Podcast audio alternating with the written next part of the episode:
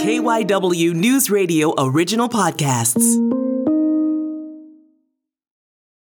Mickey Mouse and Winnie the Pooh in low budget horror films? It's hard to imagine that this is what Walt Disney had in mind, but here we are.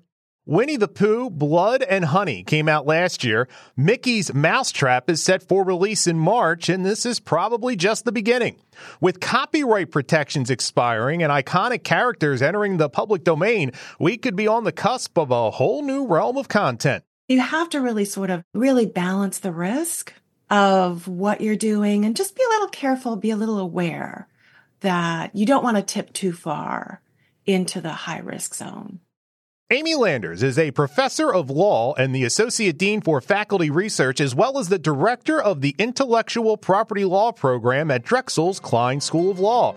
Even though the original version of the characters we know and love could get corrupted, she thinks public domain and fair use is important. I think it would be nice if we could say, oh, you're fine. Like you're just having a little fun with this idea. You're exploring this character, or you could feel safe doing whatever you wanted.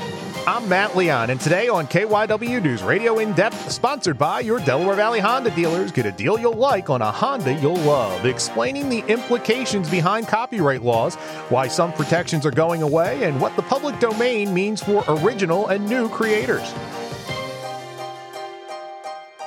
Can you explain kind of just the baseline of what a copyright is and how it works?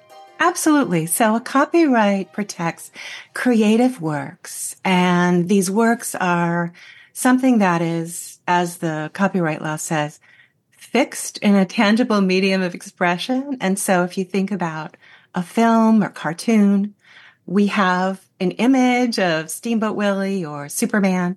Those are the images that are protected. So it's not the idea of a cartoon mouse or the idea of a superhero, but a specific particular depiction of those characters. What is the difference between a copyright and a trademark? So trademarks really help consumers identify the source of products. A trademark can be a word like Nike, or it can just be an image like the Nike swoosh or, you know, the Colonel on KFC. So it can be any different ways that we identify, oh, I know that that is a Mercedes because I see the logo with a circle and the little sort of sign in there. Um, and then consumers are aware like, oh, that car is a Mercedes. So it helps us identify and send clear consumer signals. It also helps companies sort of build up goodwill. And so it gives them an incentive to sort of make sure their cars work properly or make sure the sneakers are great because you want to create positive associations with consumers.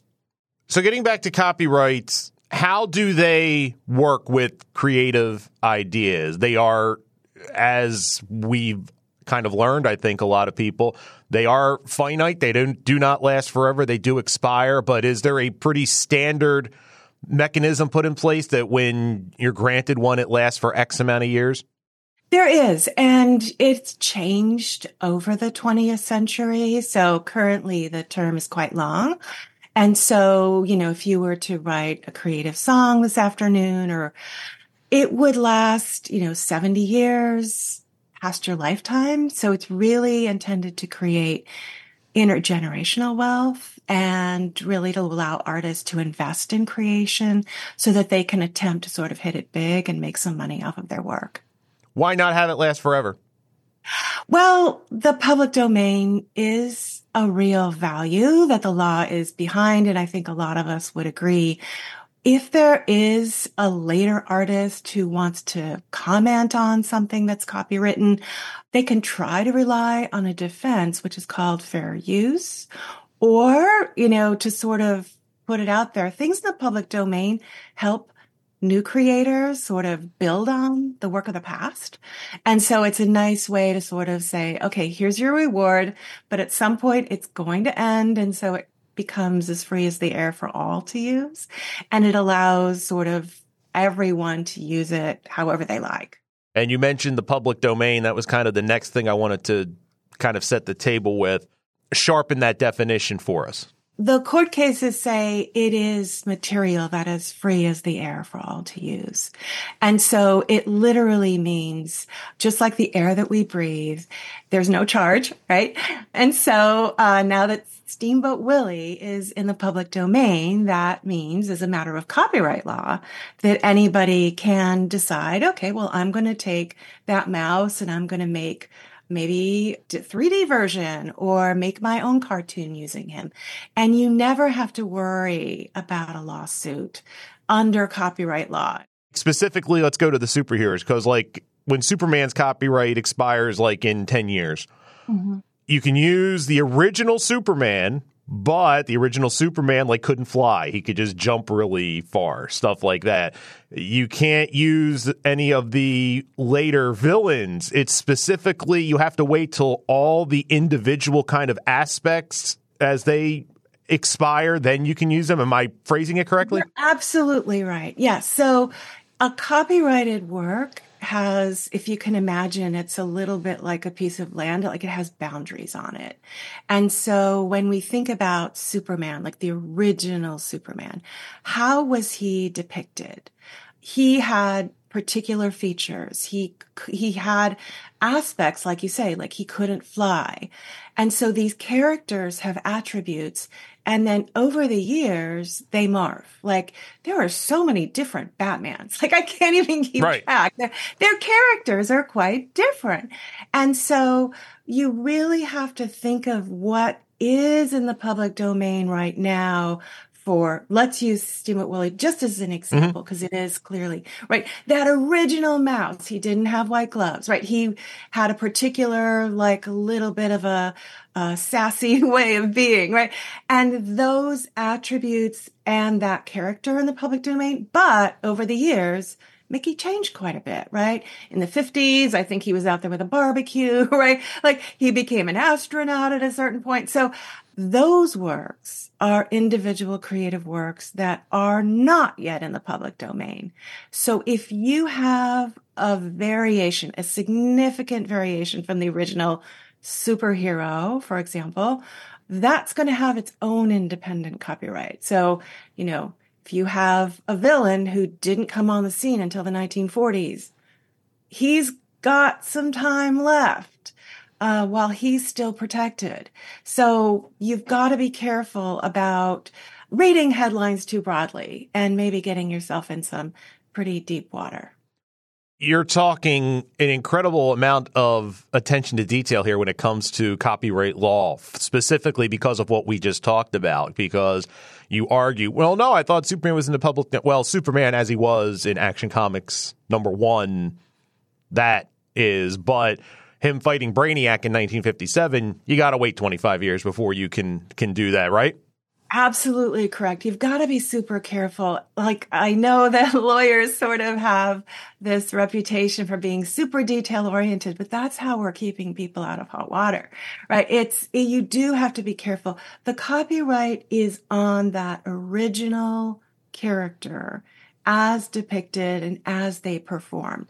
The capabilities, the personality, sort of, if you were to sort of think about how they looked, how they were drawn, it is that creative expression as it was fixed in a tangible medium of expression, you know, at the time, cartoons, film, books, comic books.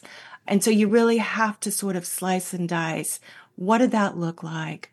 What does a later one look like? And where does your work, right? Is your work more like the public domain version or are you starting to tread on the later versions which still have live copyright protection? So it seems to me that even if the copyright expires, there almost still is protection because it is so easy to go too far or infringe on something that's not covered that it, it, almost makes it not worth it to pursue just because you have to be so absolute sure of what you're depicting is what is now in the public domain. I think you have to consider how likely it is that you'll be sued. right? I mean, Disney is very protective for example, of its entire universe of characters, Star Wars, you know, everything. And they're, as a very protective company, they've got a great legal department. They're terrific at it. Other companies have more of a sort of friendly attitude toward uses.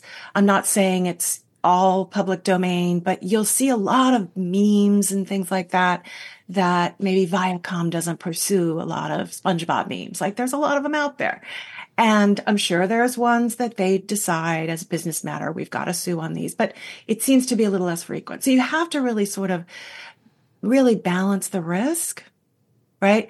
Of what you're doing and just be a little careful, be a little aware that you don't want to tip too far into the high risk zone. We will return to our conversation with Amy Landers on KYW News Radio in depth in just a few moments. But right now, there's nothing quite like the Honda Accord Hybrid and the CRV Hybrid when it comes to exhilarating efficiency. With hybrid technology and thrilling capability, these vehicles deliver an electrifying performance on every drive. This new year, discover for yourself what truly makes these hybrids special. Redefine your driving experience with Honda, KBB.com's best value brand of 20 2023. Contact your local Honda dealer today about the Honda Accord Hybrid and the CRV Hybrid.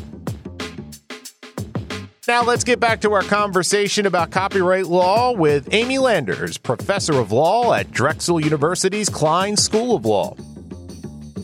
Does anything, once it comes into the public domain, are there any situations where it comes out? No, there really shouldn't be. Um, I want to talk a minute when you get to it about trademark law, though, because that can last forever.